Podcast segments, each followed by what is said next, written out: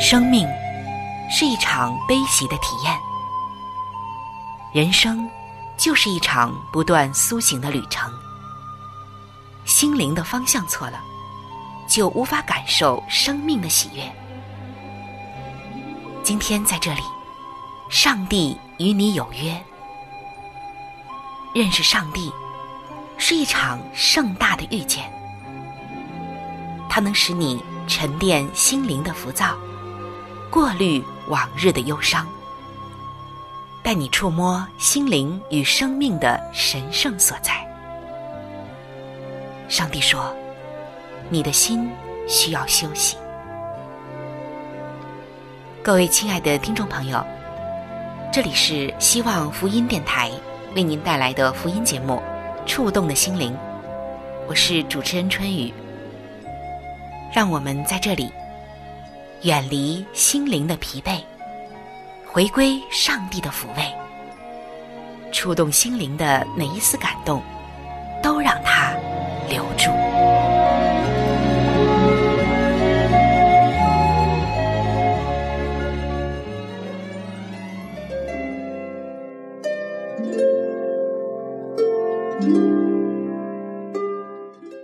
各位亲爱的弟兄姐妹，在圣经当中有一个女子，上帝给予她非常特殊的地位，她就是抹大拉的玛利亚。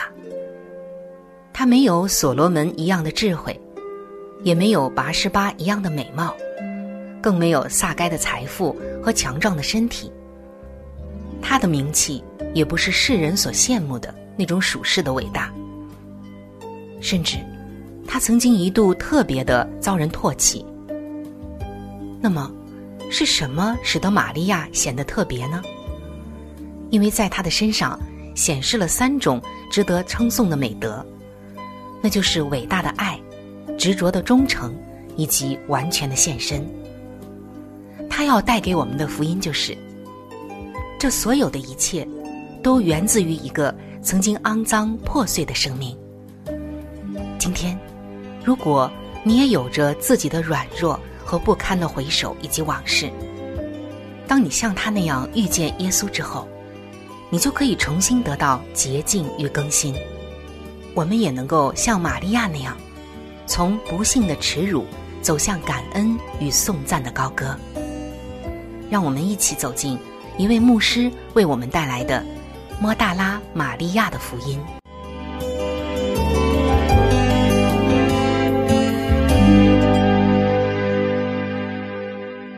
各位亲爱的弟兄姐妹，欢迎来到述说抹大拉玛利亚的福音分享时间。在上一期的节目中，我们已经分享到玛利亚来到了耶稣的十字架前，十字架上那令人震惊的一切可以说是古往今来从未有过的。而当我们一同与玛利亚仰望十字架的时候，我们仰望的不仅仅只是主耶稣的苦难，而是仰望到他给我们的救恩。因为在十字架上，他成就了对全人类的救恩。当玛利亚在十字架下的时候，就像我们也来到十字架的跟前仰望救主，他给我们带来的不仅仅只是一份震撼而已。十字架上的恩典是引人悔改，这份悔改将会使我们脱胎换骨，十字架也将会成为我们人生永远的焦点。我们的旧我将会与耶稣一同钉十字架，而一个新造的人就此诞生，他将会与耶稣赐予我们的新生命一同活过来。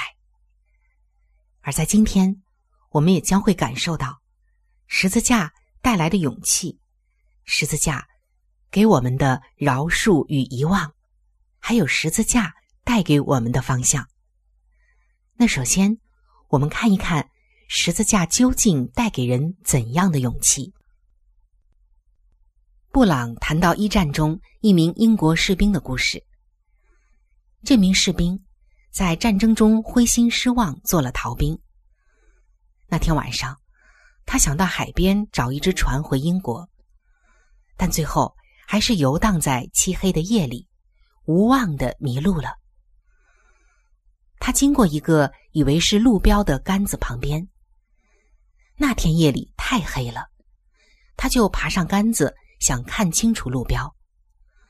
在杆子顶上，他划了根火柴，发现自己正直视着耶稣基督的脸。他意识到，自己不是爬了一个路标杆子，而是爬上了路边的一个十字架。布朗说，接着他想起了那个为他而死的主，忍受着痛苦却不退缩的主。第二天早上，这个士兵回到了队里。你们要思想这位忍受罪人如此顶撞的主，免得疲倦灰心。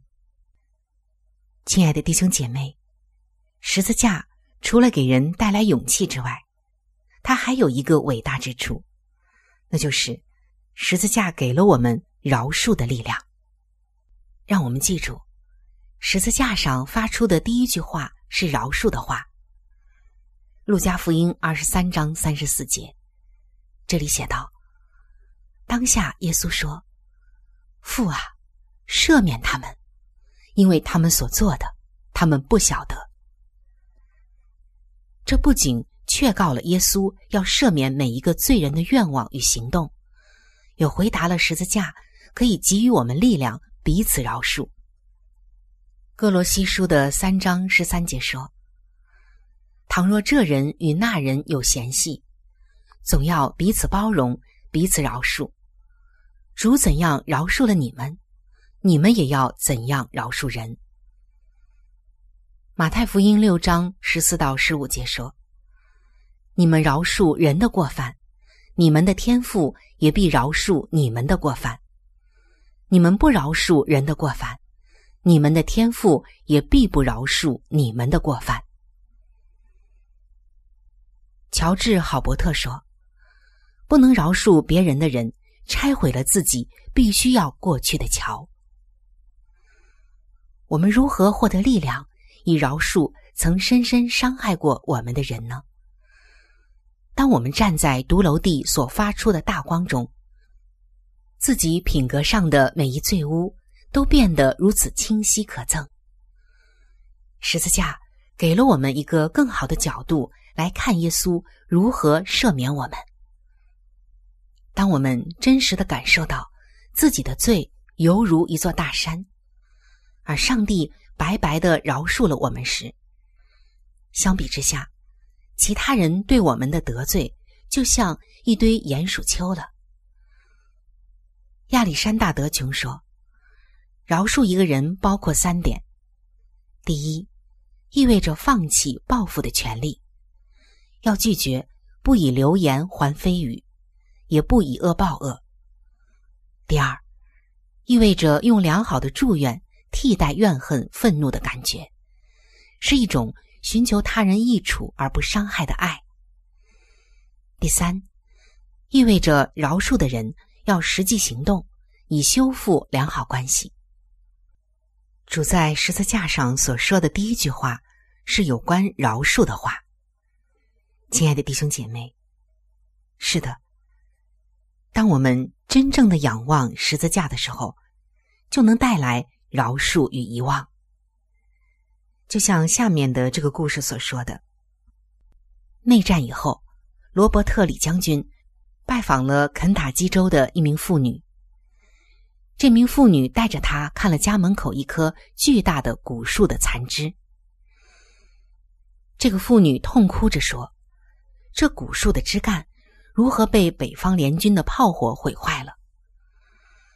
她指望李将军谴责北方，或者至少同情一下她的损失。李将军停了会儿，然后温和地说，亲爱的夫人，把他砍了忘了吧。真实的饶恕意味着要选择遗忘。美国红十字会组织的奠基人克莱拉·巴顿。有一天，有人提醒他，某人在多年前对他做过的一件恶事，但他表现得似乎从未听闻过一般。你不记得了吗？他的朋友问。不记得了，巴顿回答说，我清楚地记得已忘了他了。也许你会想，人真的可以忘记吗？也许不能，但是人可以选择不去想它。马丁·路德说，也许你无法阻止鸟儿在你头上飞过，但你可以不让它们在你头上筑窝。同样的，我们也可以选择让思想不停留在那些必须忘记的事上。我知道十字架并非一幅美丽的图画，但自然罪恶也不是。当我们思想十字架的可怕时，我们也当想到，正是我们那可憎的罪才有了十字架。十字架教导我们的不仅是上帝奇妙的大爱，它同时也提醒我们，罪在上帝看来是多么可憎。罗马书的七章十三节说，但罪借着那良善的叫我死，就显出真是罪，叫罪因着诫命更显出是恶极了。我们永远不会知道耶稣为我们得救的缘故所忍受的痛苦，他不但担当了全人类的痛苦，在十字架上耶稣也背负了所有受造物的苦。罪导致了痛苦，对上帝，对我们的邻舍，我们自己，甚至是受造之物都是如此。每一根荆棘，每一朵凋谢的花，每一只死去的雀鸟，每一片雷电云，都在提醒着我们，所有受造物都和我们一起忍受着罪的后果。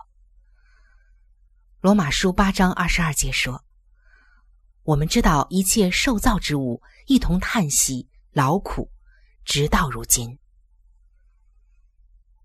以下是我最喜欢的作者另一处的描述。那无瑕无疵的上帝的儿子挂在十字架上，因受鞭伤而遍体鳞伤，那常伸出来为人祝福的双手被钉在木头上，他那双为施爱与人而不倦奔走的脚被长钉子钉在木头上，君王的额角被荆棘做的冠冕所刺伤，发颤的嘴唇发着悲哀的喊声。他所受的这一切，从他的头、手和脚上所滴下的血点，他那全身抽搐的痛苦，以及那因天父向他掩面而使他心中充满的说不出的悲惨，是在向每一个人说明，上帝的儿子愿意背负罪恶的重担，乃是为你，为你，他攻破了死亡的关塞，敞开了乐园的门户。那曾平息怒涛，并在澎湃的巨浪上行走，使鬼魔战惊，病魔消匿，使瞎子重见光明，死人起死回生的主，如今竟将自己献在十字架上作为赎罪祭，这一切都是因爱你而做的。亲爱的弟兄姐妹，十字架还有一个伟大之处，那就是它能帮助到我们的未来，因为十字架能为我们带来方向。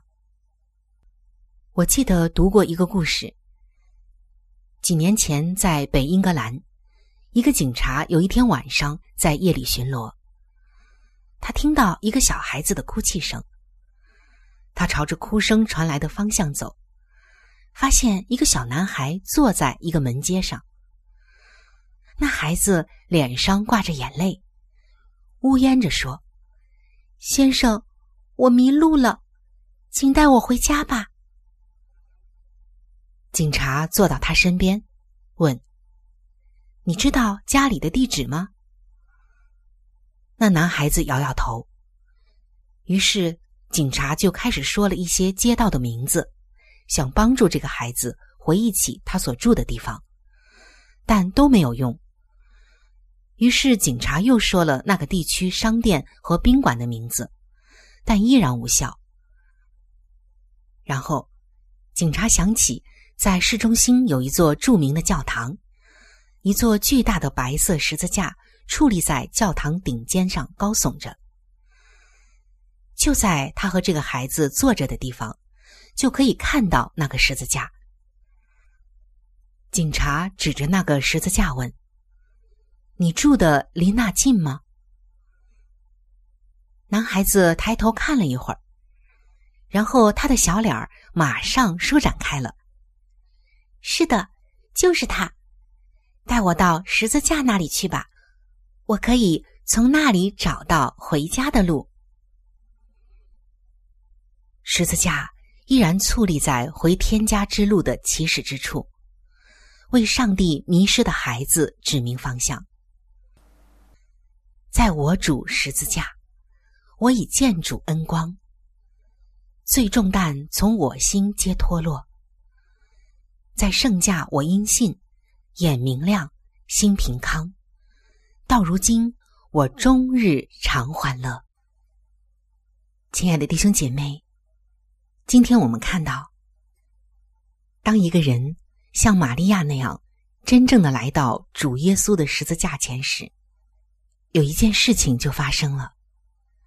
这个事情可以用两个字来形容，那就是降服。降服不是一种妥协，而是我们会不由自主的会降服在耶稣基督的爱里和牺牲里。那是爱的感动，而不是自我的降卑。在这里，我们能够找到十字架带给我们的勇气，十字架带给我们的饶恕与遗忘，以及十字架所给我们指引的那未来的方向。而当我们降服在十字架下的时候，我们的人生反而会被提升。十字架给我们带来的不是沉重与恐惧，而是希望、爱与未来。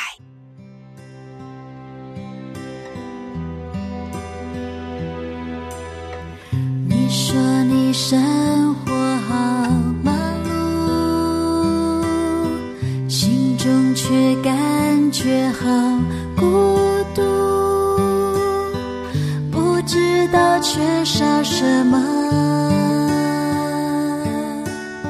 心里总不能满足。你说忙碌是种解脱，暂时忘了寂寞，夜深人静的时候，空虚却把你淹没。原来在人的心灵深处，有一个填不满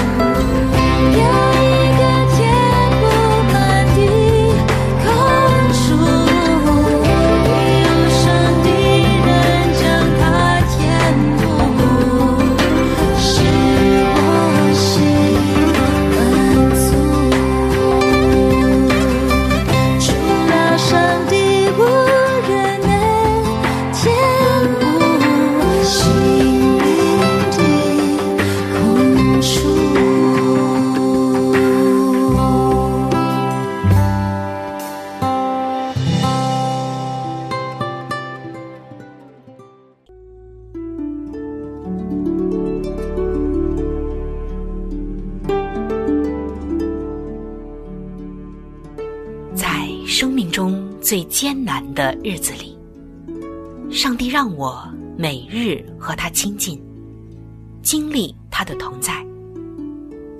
借着每日灵修，他使我走出了生命的低谷，一次又一次的使我重新找回了新的生命和喜乐的泉源。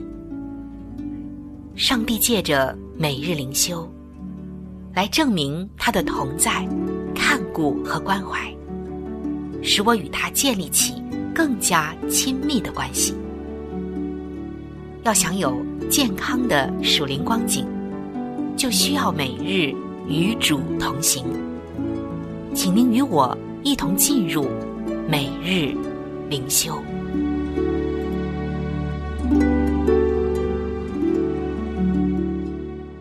各位亲爱的弟兄姐妹，欢迎来到每日灵修的时间。走进每日灵修，走进灵性的加油站，也走进上帝在每一天所赐给我们的慈爱话语当中。首先邀请您和我一起来分享今天每日灵修的主题经文，记载在圣经马可福音的十章十四节。在上帝国的正是这样的人。今天每日灵修的主题是上帝的国。有一个孩子在长大以后回忆到母亲原来的事情以及对自己的影响力，就说：我母亲这一生为许多的事情投注心力，但其中最为坚持的一件事就是要使孩童们认识耶稣。母亲并不经常公开表示不同的意见，但是我看到过的少数几次都是因为有人试图来削减儿童事工的预算，去支付他们认为更重要的项目。母亲告诉我说，我只有在怀你弟弟的那一年暑假，没有参与到教会聚会的服事。听到母亲这样说，我算了一下，发现母亲在教会的儿童事工服事了长达五十五年之久。这也让我想到在马可福音的十章记载了一个在福音书中受人喜爱的故事，人们常常把这件事情标题为耶稣爱小孩。人们把孩童带到耶稣那里，让耶稣触摸并且祝福他们，但是门徒们却试图阻止孩童亲近耶稣。马可描述了耶稣当时恼怒地责备门徒说，让小孩子到我这里来，不要禁止他们，因为在上帝国的正是这样的人。作家查尔斯·狄更斯写道，我爱这些小孩子，而且当这些孩童，就是这些从上帝而来的鲜活生命爱我们时，绝不是一件微不足道的小事。同样的，我们这些比孩子们年长的人，尽所能确保孩子不会被拒绝于耶稣恒久鲜活的爱之外，也绝不是一件微不足道的小事。亲爱的弟兄姐妹，如果你在幼年时就已经认识耶稣，你还记得是谁带领你的吗？求主帮助我们能够将他的爱与同在传达给所有的人，包括小孩子，也让我们能运用各种的方式，确保小孩子随时都能来到主的跟前。各位亲爱的朋友，我们今天的节目到这里就要向您说再见了。我真诚地邀请您来认识这一位爱你的上帝，你的人生将会成为蒙福的人生。在我们这里也为您预备了圣经，还有来帮助您来了解基督教信仰的资料，都是可以免费的赠送到您的手中的。如果您需要，或者是想和我联系的话，那我是非常的欢迎您能够写信或者是发电邮给我。来信请寄香港九龙尖沙咀山林道二六杠二八号。山是大山的山，林是树林的林。香港、九龙、尖沙咀山林道 二六杠二八号，您写春雨收就可以了。春是春天的春，雨是雨水的雨。如果您想发电邮的话，请记我的个人邮箱，我的邮箱是 c h u n y u at v o h c 点 c n， 我们的网址是 三 w 点 x i w a n g r a d i o 点 o r g。 我期待着您的来信，愿上帝的爱伴随您一生。我们下期节目再会。